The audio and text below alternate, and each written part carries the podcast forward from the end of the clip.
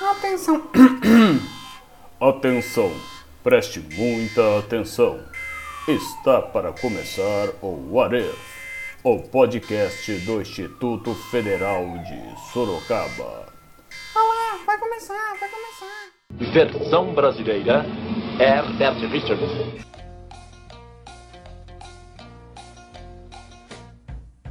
Olá a todos, aqui é o Joãozinho e seja muito bem-vindo a mais um episódio do What If.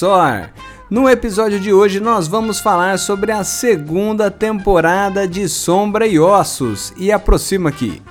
Para você que ficou mais perdido que cebola em salada de fruta, hoje a Sofia Ruivo vai esclarecer para vocês todas as suas curiosidades sobre o núcleo da INEG. Bora conhecer os participantes! Oi, gente, meu nome é Raíssa e hoje vamos conversar um pouco sobre a série Sombriossos com a nossa querida convidada Sofia Ruivo. Oi, meu nome é Sofia Ruivo, sou ex-aluna do Instituto e também sou Booktan, então eu vou falar a parte do universo Grisha em geral dos livros. Fala galera, aqui é o professor Felipe, sem nenhum osso esquisito no meu corpo, tentando gravar esse podcast no trânsito sem dobradores de vento. Se você quiser pular a nossa sessão de leitura de e-mails, você pode ir diretamente para 3 minutos e 43 dobradores de vento. Então vamos para a nossa leitura de e-mails referente ao episódio sobre a reforma do ensino médio. Temos comentários aqui, dona Raíssa? Temos bastante. Eu fiquei muito feliz que as informações que a gente deu foi muito esclarecedora para muita gente. Pô, que legal. Vamos a eles então. Quais são? Vamos. Eu vou começar pela arroba Erika V. Cunha e ela falou assim: Foi muito esclarecedor para entender melhor a reforma e de como isso impacta a vida dessas pessoas e das futuras gerações. Um beijo para você, amor, que tá sempre prestigiando aqui o nosso trabalho. Meu, muito obrigado, viu? Um beijo pra Erika também, queridíssima. E temos a segunda pessoa, que é a arroba Today. Ela falou assim: Gostei muito, pois no nono ano eu peguei um pouco do novo ensino médio antes da pandemia e não me explicaram nada sobre o novo sistema. Poxa, que legal, a gente fica muito feliz tanto por ter ajudado um pouquinho, quanto pelo seu feedback, tá? Um beijão no coração, muito obrigado. Sim, pois a gente vê que essas informações não são muito acessíveis, né? As pessoas elas estão ali no sistema, só que ninguém explica para elas o que está acontecendo. Eu fico muito feliz também que as informações foram úteis. Um beijo para você. Aí agora temos o arroba 7kkxd. E ele falou, muito bem feito, parabéns. Um beijo pro 7. Ô Sete, um grande abraço, muito obrigado tanto por ter ouvido o nosso podcast quanto pelo feedback. O último, que foi o iae.jpp, e ele falou: show de bola, muito bem explicado, de forma simples e de fácil entendimento. Ô, João Pedro, muito obrigado, muito obrigado por ter ouvido o podcast e mandado o feedback aqui pra gente, tá? Um beijão no coração. Um beijão, João Pedro, que tá sempre aqui com a gente também, né? É bom que foi muito bom para você. Um beijo. Oi, gente, bem-vindos ao nosso novo episódio sobre a segunda temporada de Sombra e Ossos. Hoje a gente vai falar um pouco sobre os episódios, os novos episódios, e é melhor você assistir a segunda temporada primeiro, porque vai conter alguns spoilers. Siga por sua conta e risco.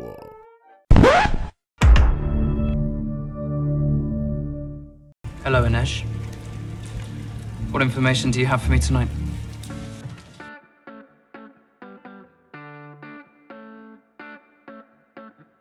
Uma coisa que eu gostaria de começar o podcast aqui perguntando para vocês é que mais ou menos a primeira e a segunda temporada na Netflix ficaram espaçadas o quê? Mais ou menos por uns dois anos aí no tempo uma da outra.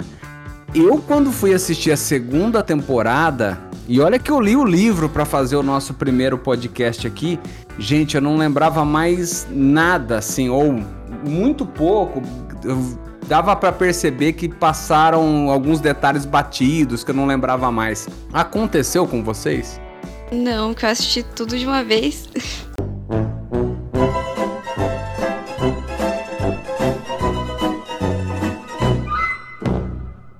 É, tá bom. dois cheat. Mas aí não vale, aí não vale, poxa. Eu assisti no lançamento também. Foi. Eu confesso que eu tive que assistir os Remembers diante dos episódios, assim, que eu quase não recorro a essa, essa ferramenta. Mas nessa série eu tive que ver aquele nos episódios anteriores. Aí dava uma luz. A Raíssa que assistiu tudo na sequência não sentiu falta, né? Então, pra você foi uma maravilha. E eu confesso que eu peguei o, se eu não me engano, são os, o oitavo e o sétimo episódio da primeira temporada pra dar uma lembrada, porque tava perdido. Claro, o principal da história, do plot, você não esquece, mas alguns pequenos detalhes é, do, do núcleo da Inege. Mas assim, é, o bom é que não são tantos núcleos também, né, Joãozinho? Acho que são o quê? Três núcleos principais? É, o da Inege, o da Lina e o do Mataias. Nossa, eu confesso pra vocês que eu não lembrava nada do núcleo do Mataias. e eu ficava pensando assim, nossa, isso aqui é legal, mas eu não lembro porque isso aqui é legal. Eu sei que isso aqui é bom, mas eu não lembro mais. O núcleo do, do Matthias com a Nina, na verdade, ele é um núcleo, um subnúcleo do Six of Crowns, que são os Corvos, que é o núcleo da Inege. É o melhor núcleo da série. Inclusive, eles deviam ser os personagens É o melhor. principais. Inclusive, é uma coisa que eu ia citar. Na verdade, o núcleo deles se passa em outro livro, né? Que o livro da Alina é o Sombriossos, aí tem Sol e Tormenta, e tem o outro livro que eu não lembro o nome. Mas o deles é o Six of Crowns. Eles se passam depois da história da Lina. São cerca de dois anos depois da história da Lina. Mas pra série, porque a série é, só, é sobre o universo Grisha, né? Não é somente focado na Lina. Senão eles dariam até uma aprofundada melhor na situação dela, na questão da guerra. Como a série é sobre o universo Grisha, são questão de sete livros. Ia ficar chato se não tivesse, né, também o núcleo deles em paralelo. Porque às vezes tem, tem momentos da, da história que só o núcleo da Lina dá, dá uma vontadinha, assim, de, de né, avançar logo a série, né? É, mas o livro dela é assim, é um livro Mais ou menos, mais ou menos, mais ou menos. chatinho. É, Ah, então, então tá bem fiel o livro, a série. sim. Sofia, então para o nosso ouvinte aqui, explica para eles aonde a gente consegue encontrar na literatura cada um desses núcleos que a Netflix jogou no liquidificador. A gente não tá criticando, tá? Ficou muito legal mesmo juntar esses núcleos em uma única série, por assim dizer. A gente gostou bastante, mas aonde que a gente consegue se aprofundar e ler sobre cada um deles então? O universo Grisha, então, é consistido em sete livros. São duas duologias e uma trilogia.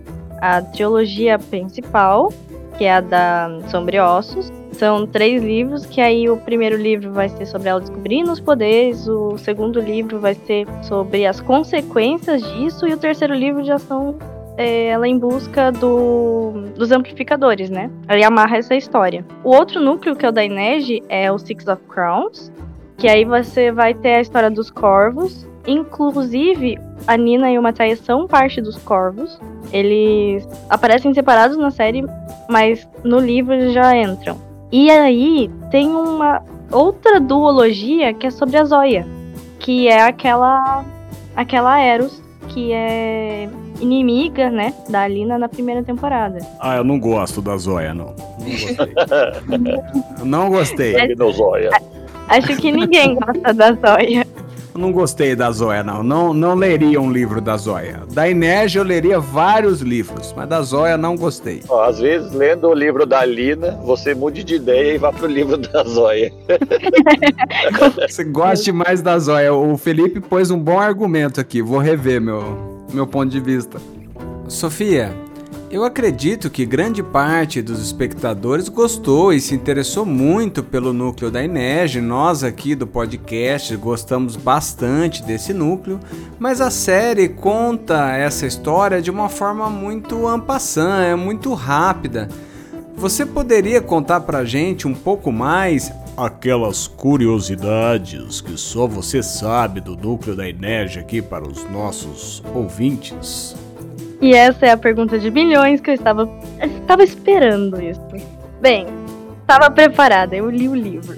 No livro, né, todos eles já se conhecem. Então, quais são os corvos? É, os corvos são uma gangue que é da Inej, o K, o Jasper, tem o Willan, aí entra a Nina também e eles vão em busca do Matthias. O que acontece é que assim, a, a Inej, ela era uma escrava.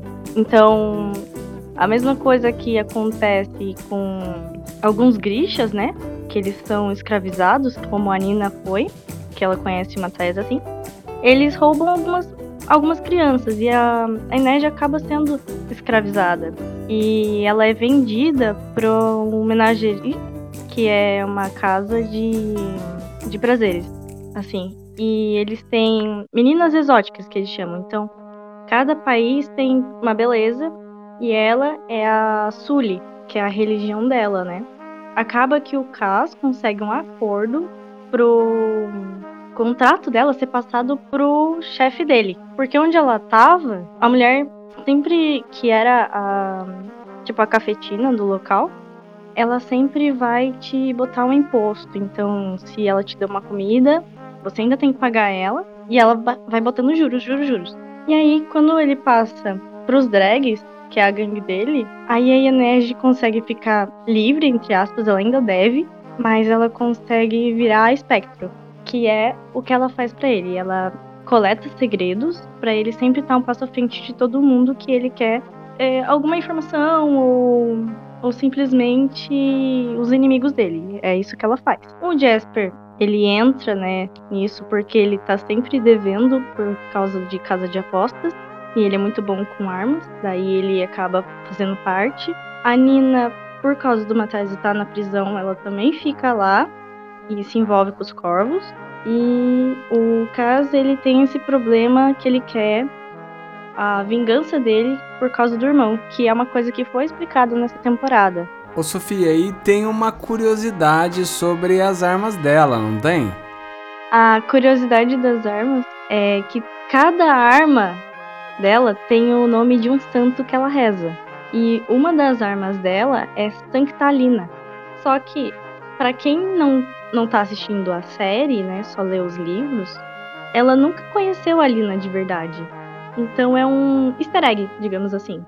Agora, falando do Cass, por mais que eu ame o personagem do Cass, eu confesso que estou com um pouco de ódio, para falar a verdade. Um pouquinho de. Ranço. Isso, ranço, porque eu fiquei torcendo ali pelo casal, né? E vendo se ele desenrola e não vai. Não vai. O cara é mais travado que PlayStation 5, velho. Eu acho, pelo menos, que essa parte foi bem explicada no, na série, o porquê que ele é tão travado. Mas me irritou mesmo assim. é, irritou um pouquinho. Inclusive, aquele diálogo final, o diálogo, em que ela fala pra ele que ela queria, né, que ele ficasse por ela e tal. Ele acontece exatamente assim no livro, não exatamente na mesma linha temporal, né, já que essa conversa acontece depois do enredo do livro dele, mas traz esse mesmo sentimento. Tipo, toma uma atitude, cara. Você tá perdendo. Mas ó, em defesa agora, a construção da tensão me convenceu infinitamente mais que o da Alina. Nossa, com certeza. É que o casal tem química, né? Aí é difícil competir com um casal sem graça que nem a Alina e o. Exato, é isso. harmonização de água com bolacha de água e sal não dá, cara. É um chocolate com pimenta versus uma água e sal. Ô Sofia, tem aquela frase que diz: ou você morre como o herói, ou você vive o suficiente para se tornar o vilão. Não tem uma frase parecida com isso? Sim. A pergunta é: com o desfecho da segunda temporada, ela vai se tornar vilã? Então, até onde tem os sombriossos, não. Ah. Os sombriossos ela termina como é, como a heroína e tal. Aí ela tem que escolher entre o triângulo amoroso. É, a santa, né? A Sanctalina. Mas existe uma duologia que eu ainda não li. E que tudo caminhando pra terceira temporada eu vou ler. Que é o da Zóia. Que existe uma santa aqui. Aí é muito spoiler, mas se vocês me permitirem, eu vou falar. A gente permite. Alô, alô pessoal, Joãozinho do Futuro aqui. Se você não quiser tomar esse spoiler, pule diretamente para 16 minutos e 15 segundos. Uma santa revive o Darkling. Oh, surprise, surprise, mother The king is back! No, God! No, God, please, no! No! No! No! duas temporadas pra gente se livrar desse cara. Agora revive. o cara que tem. O cara mais canastrão da série, velho. Então, é, segundo o que eu Agora vi, fiquei triste. Fiquei triste. o livro, que é, é o da Zóia, assim, ele começa com uma mulher roubando o corpo do Darkling. Ele não vai ser queimado, como aparece pra gente que ele é queimado, né? Isso, É verdade. Ah, isso é um truque. A mulher fez um truque, roubou o corpo dele e revive ele. Nossa. Como tem essa história, eu acredito que se a Alina realmente é, ficou do mal, vai ser nessa história. Por que que no fim da segunda temporada, ao invés dela soltar poder de luz, ela solta de sombra, um negócio preto, assim? Por causa do Morosova. Lembra que falam que o Morosova, que é o parente do Darkling, usou o Merzost pra reviver a antepassada do Mali? Sim. Ela também usou o Merzost pra reviver o Mali. E isso corrompe a alma. Como corrompe ela, ela fica com um poder, é, digamos assim, quebrado. Pode crer, eu não tinha percebido isso. Também não.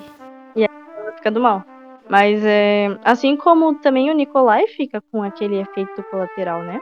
É, o Nicolai ele absorveu o Merzote, né? Porque ele meio que ficou sem portador, né? Sim. Daí acaba sendo ele. Que deve ser alguma coisa do enredo da Zóia, isso. Porque, pelo que eu vi, o livro da Alina acaba ali nela matando o Darkling. Basicamente. Aí tem a coroação. Mas eles estão alongando as coisas assim, porque na coroação ela ela já meio que escolhe o Mali. E na série não. Você fala, eles estão acelerando algumas coisas. Então, estão acelerando bastante. Inclusive, os três livros dela já foram. Ah, não, mas aí foi um lado bom, né? Acelerar a história dela foi ótimo. inclusive. Foi, foi Acho que ótimo. Tem que alongar a história dos corvos, encurtar da Alina. Essa foi a melhor decisão da produção ever. Eu tô com um pouquinho de receio na dos corvos, porque a história dos corvos, muita coisa já foi explicada, coisas que no livro você vai sabendo aos poucos e aí já foi explicada. Então, já falou sobre o porquê o Kais tem problema, eh, já falou a história da Nina, tudo isso na primeira temporada e nessa segunda. E são coisas assim, que a- aconteciam no livro deles. Eu acho que isso é só uma tática pra você se acostumar com o personagem antes de chegar na terceira temporada e trocar de protagonista. Ó, falando nisso, eu acho que eu fui enganado aí, hein? O Jasper, eles falam ao longo do seriado ali, não, já dava pra saber que você era Grisha, porque você atira muito bem. E eu pensando aqui cá com os meus botões, falei, eu não vi nenhum lugar nas pessoas falarem que é uma habilidade Grisha atirar bem. Aí do nada ele já aparece consertando uma algema lá.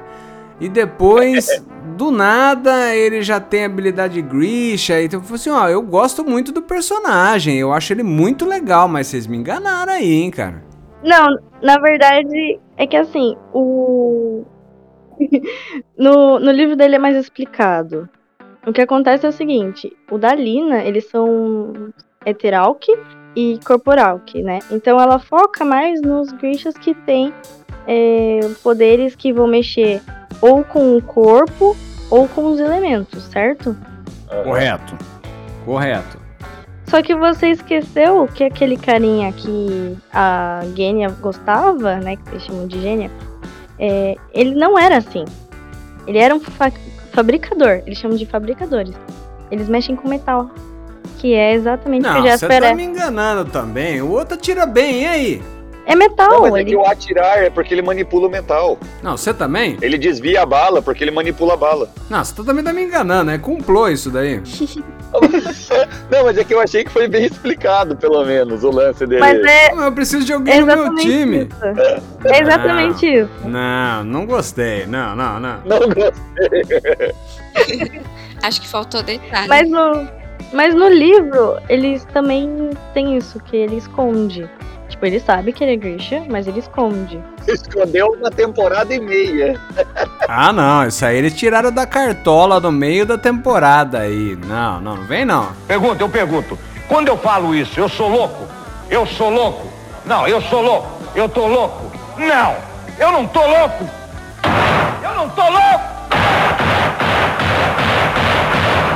Daqui a pouco o rapazinho da- das bombas vai ser Grisha também. Grisha químico. Pô, esse personagem é legal, hein, cara? Então, sabe, eu fico com a sensação de que essa segunda temporada ela foi ruchada, que poderia trabalhar um pouco mais os personagens, o núcleo da Inege como um todo, o Ilan, a parte dele, a do Jasper, sabe? E dando essas pistas mais aos pouquinhos pra gente ir pegando no ar.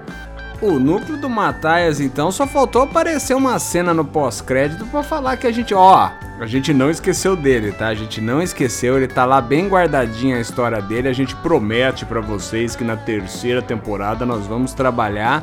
Ele tá aqui, tá?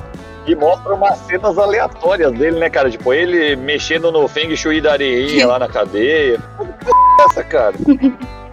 E Isso foi o, o famoso enchendo linguiça. Porque exatamente a história dos corvos começa com eu tendo que tirar ele da cadeia.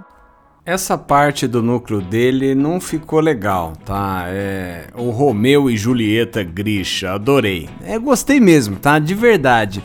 Mas assim, ficou muito apressada a parte dele, ficou aquele, ó, tá vendo esse problema aqui? Na volta a gente resolve, tá? O famoso na volta a gente compra. E aí ela vai lá chamar ele e eu não entendi por que, que ela tá brava com ele, Pra ser sincero. Pra ser sincero mesmo. Então, isso não, foi, isso não ficou bom, cara. Eu também tive a mesma sensação. Não consegui entender ainda esse, esse ódio. Ela fala assim: Ô mozão, ou você morria ou eu te mandava pra prisão. Achei por bem que você talvez fosse preferir ir pra prisão. É que assim, do jeito que aconteceu na série, tá, tá um pouco rápido. A gente tem essa sensação que não, mas tá. Porque ele fica um ano na prisão. E o, o ódio dele é exatamente porque ele não sabe o porquê ele foi pra prisão. Mas ele, no acha- caixão ia ficar mais tempo, hein? ele, não, ele não sabe que ele ia morrer. Mas ela falou pra ele na hora que ela encontra ele numa cela. Desculpa, Mataias. Isso foi só uma brincadeira cruel o tempo todo. Eu já entendi. Você tá me tratando como eu Não. te tratei. Eu fiz isso pra salvar sua vida. Eles teriam te matado. Era cair na misericórdia da Lei Cush ou a morte certa. Eu sabia que te chamando de escravista só te prenderiam. Eu não sou escravista. Eu sei, eu vou retirar a acusação no julgamento. Julgamento? Talvez em um ano ou dois. Enquanto isso, vamos ficar no Hellgate. Tudo que nos aguarda é uma cela úmida de pedra onde vamos apodrecer. Acabou o tempo. Confie em mim. Por favor. Você traiu minha confiança. Não, eu vou corrigir isso. Isso não tem correção. Então, mas é, ele não acredita nela. Vocês estão de sacanagem! Não, Não, ele não- isso também. Ele não acredita nela e tanto que no livro demora pra ele entender que, que realmente aquilo foi pro bem dele, sabe? Você parece burro! Ei, mas é burro! Nunca vi uma pessoa burra desse jeito, cara! Nunca vi! Porque ele fica com aquela sensação: eu tô traindo meu país, todas as minhas crenças por causa de você, né? Porque o país dele é contra as bruxas, que são as bruxas. E aí ela vai lá e trai ele, assim, bota ele na cadeia. Aí ele fica com essa sensação de ela tá me enganando o tempo todo. Eu não entendi ele falando com aquele carinha lá que matou o irmão do Cass. O Então, parece que ele vende alma muito fácil pra esse cara, né? É, eu não entendi. Porque ele- eles começaram a conversar. Ah, fui preso. Ah, quer saber? Vou brincar brincando de gladiador aqui, de graça. É, não, e antes disso, o cara matou o amigo, o único amigo da cadeia que ele tinha, velho. Então, Aí fala, ah, tá bom, vou, vou virar brother seu agora que você matou meu único amigo, que veio do mesmo país que eu, mesma religião, a gente é de uma seita que varre areinha aqui com coisa filosófica, e aí você matou ele, eu tô sozinho e vou virar seu amigo também. Pô, que cara doente, velho. muito manipulável. No livro, o Pecker Rollins não tá na cadeia. Então ele e o Matthias não têm essa interação. Ele acaba realmente lutando, mas porque é mais uma questão de célula especial, sabe? Ah, Porque entendi. quando- Ele, quer, ele quer ter um benefício dentro da cadeia. Isso, quando você luta e você ganha, obviamente, né? Senão você morre. é, você ganha um local melhor pra você dormir, consegue uma comida melhor. Princípio gladiador, né? Igual os gladiadores romanos. É exatamente isso. Então, ele faz isso mais pela questão de, primeiramente, ele tá com muita raiva. E segundo, que ele vai ter benefícios. Mas o que que o Pekka Rollins, ele quer em troca disso? Dinheiro. Boa resposta. E, e outra coisa que eu achei rush, ó, são todos detalhes que eu não sei se vocês vão concordar, de verdade, mas assim, o Pekka Rollins virar o chefe da prisão. Ah, ótimo, mas podia ser mais devagar ou mais bem trabalhado. Essa raiva dele podia ser um pouco mais ah, explicado ou trabalhado isso, porque eu fiquei com a sensação, depois eu tenho que assistir de novo, mas eu fiquei com a sensação que ela explicou direitinho pra ele, que não, não tinha muita justificativa, pra ser sincero.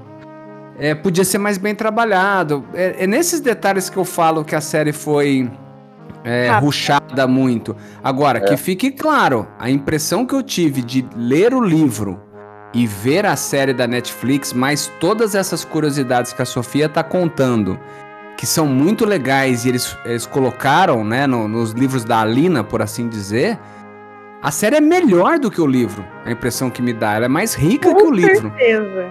Mas, poxa, faz um pouquinho mais devagar. A gente assistiu Lost, a gente tem tempo.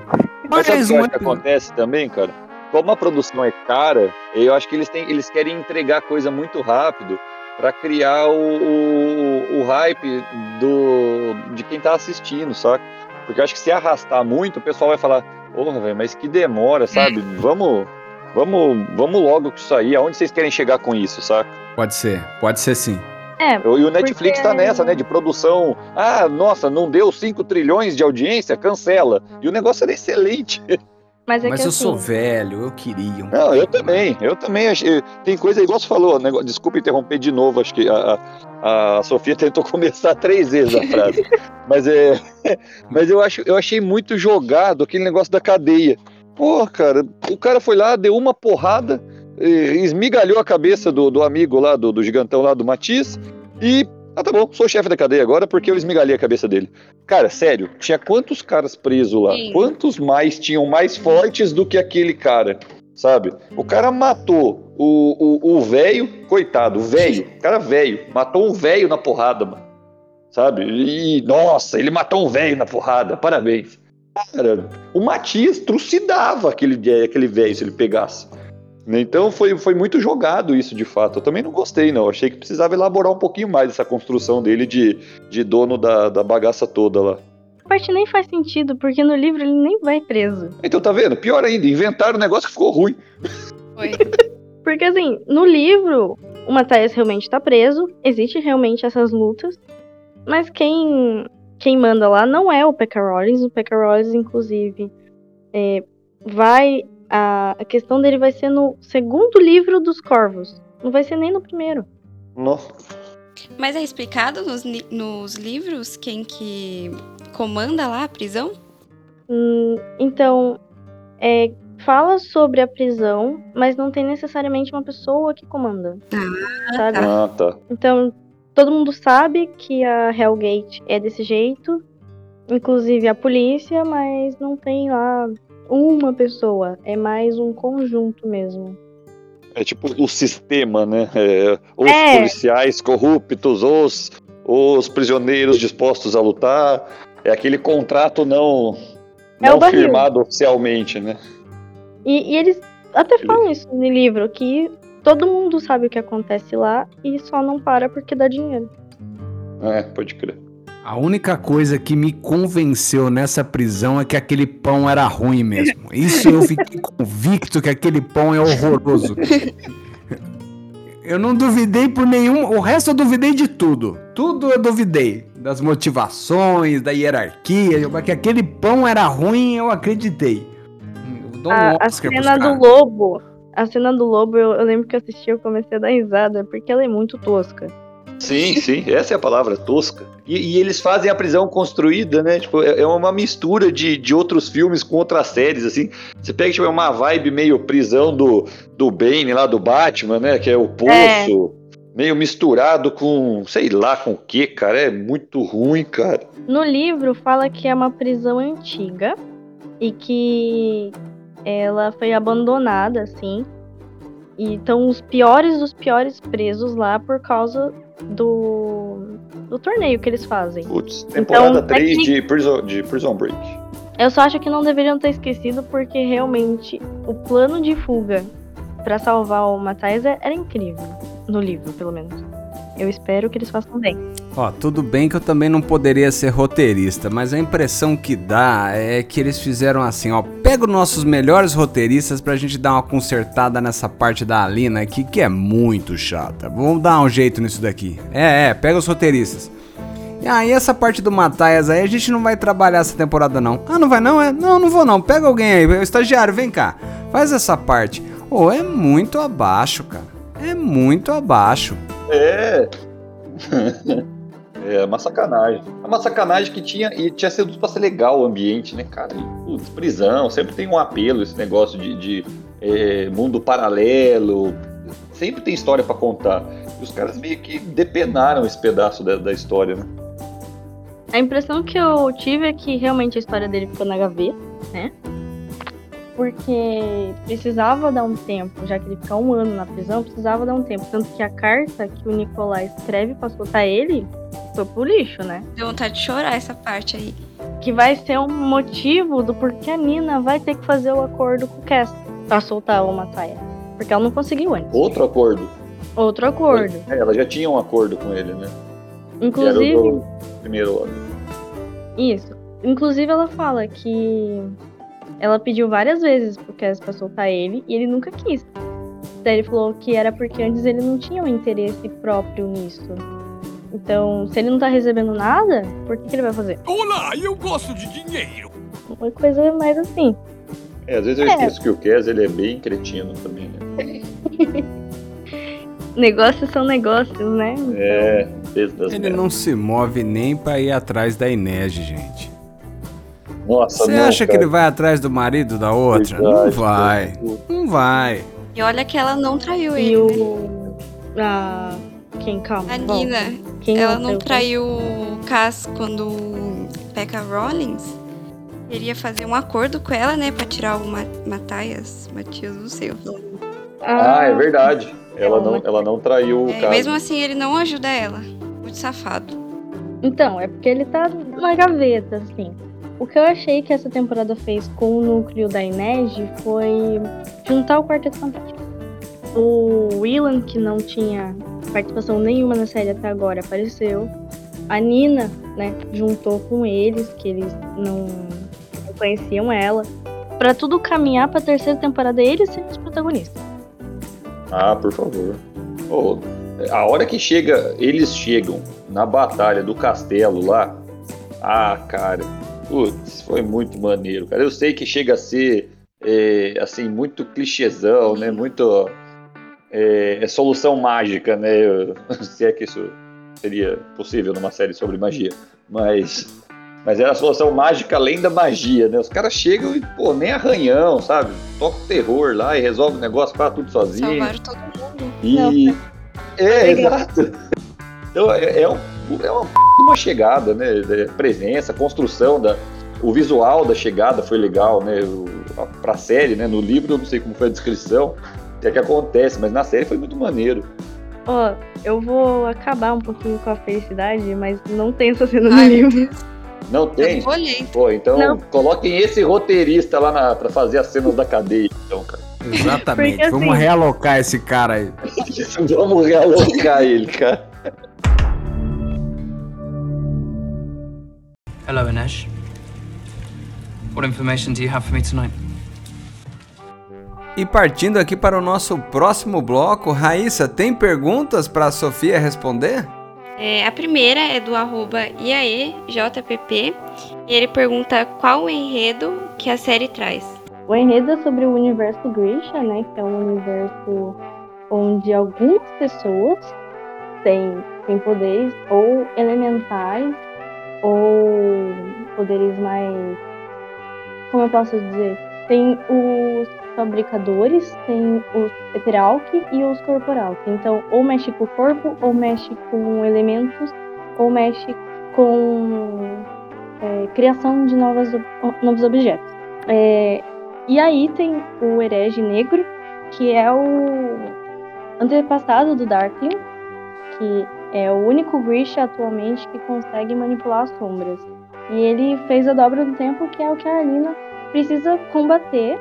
E depois que ela descobre na primeira temporada que ela tem o poder de ser a conjuradora do sol, ela fica em busca de como acabar com a dobra das sombras de uma vez por todas, em busca dos amplificadores que vão ajudar ela nisso. Basicamente, esse é o enredo desta temporada e da E anterior. a segunda pergunta é do arroba de novo.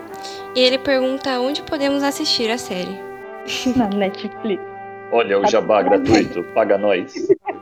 Aí a última pergunta é da arroba Evelyn Ramos. E ela pergunta, na opinião de vocês, o que cativa o espectador a assistir essa série? Eu posso responder o que não cativa o telespectador nessa série. Ah, sinceramente, Inege, Assina embaixo. Assina embaixo. Pessoal, gostaria de agradecer imensamente a participação de vocês aqui no podcast. Sofia, muito obrigado por ter aceitado participar aqui do podcast. Muito legal rever você, conversar com vocês. E fica aqui o espaço para os agradecimentos e as considerações finais de cada um. Muito bom mesmo. Sofia, volte mais vezes. É, pena que a Netflix não tem orçamento suficiente para produzir séries de todos os livros que a Sofia lê, porque senão a gente estava feito. aguardo ansiosamente para eles adaptarem tons de magia. Felipe já conseguiu meu resumo. É verdade. Tem em primeira mão. Eu queria agradecer o convite, né, do Joãozinho para participar, mesmo sendo ex-aluna. A gente sai do IF, mas o IF não sai da gente. Matar um pouco a saudade de falar com esses professores incríveis, fica-se de passagem. Poder falar sobre os livros, né, porque às vezes a, a gente que é leitor quer tanto falar isso e não tem a oportunidade certa. Então, acho que esse espaço foi muito bom para isso. Então, um beijo. Muito, muito obrigada pelo convite, sério. É, eu comecei assistindo a série pensando que já não ia gostar porque não faz meu estilo, mas eu gostei bastante do enredo e também de alguns personagens. É, espero que a terceira temporada atenda minhas expectativas, né? E é isso. É, agradeço a Sofia por estar aqui com a gente. Foi uma honra ter você aqui. É isso, gente. Beijo. E a você que ouviu até aqui, o nosso muito obrigado de toda a equipe Soar. Siga a gente no seu agregador de podcasts favorito e escreve pra gente lá no nosso Insta, what.if.soar. Esse programa usou áudios de Programa Pânico, Programa Silvio Santos, The Office, UFC, Alborguete, Herbert Richards, Os Donos da Bola e Bob Esponja. Um beijo no coração, fiquem com Deus e até o nosso próximo episódio. Tchau!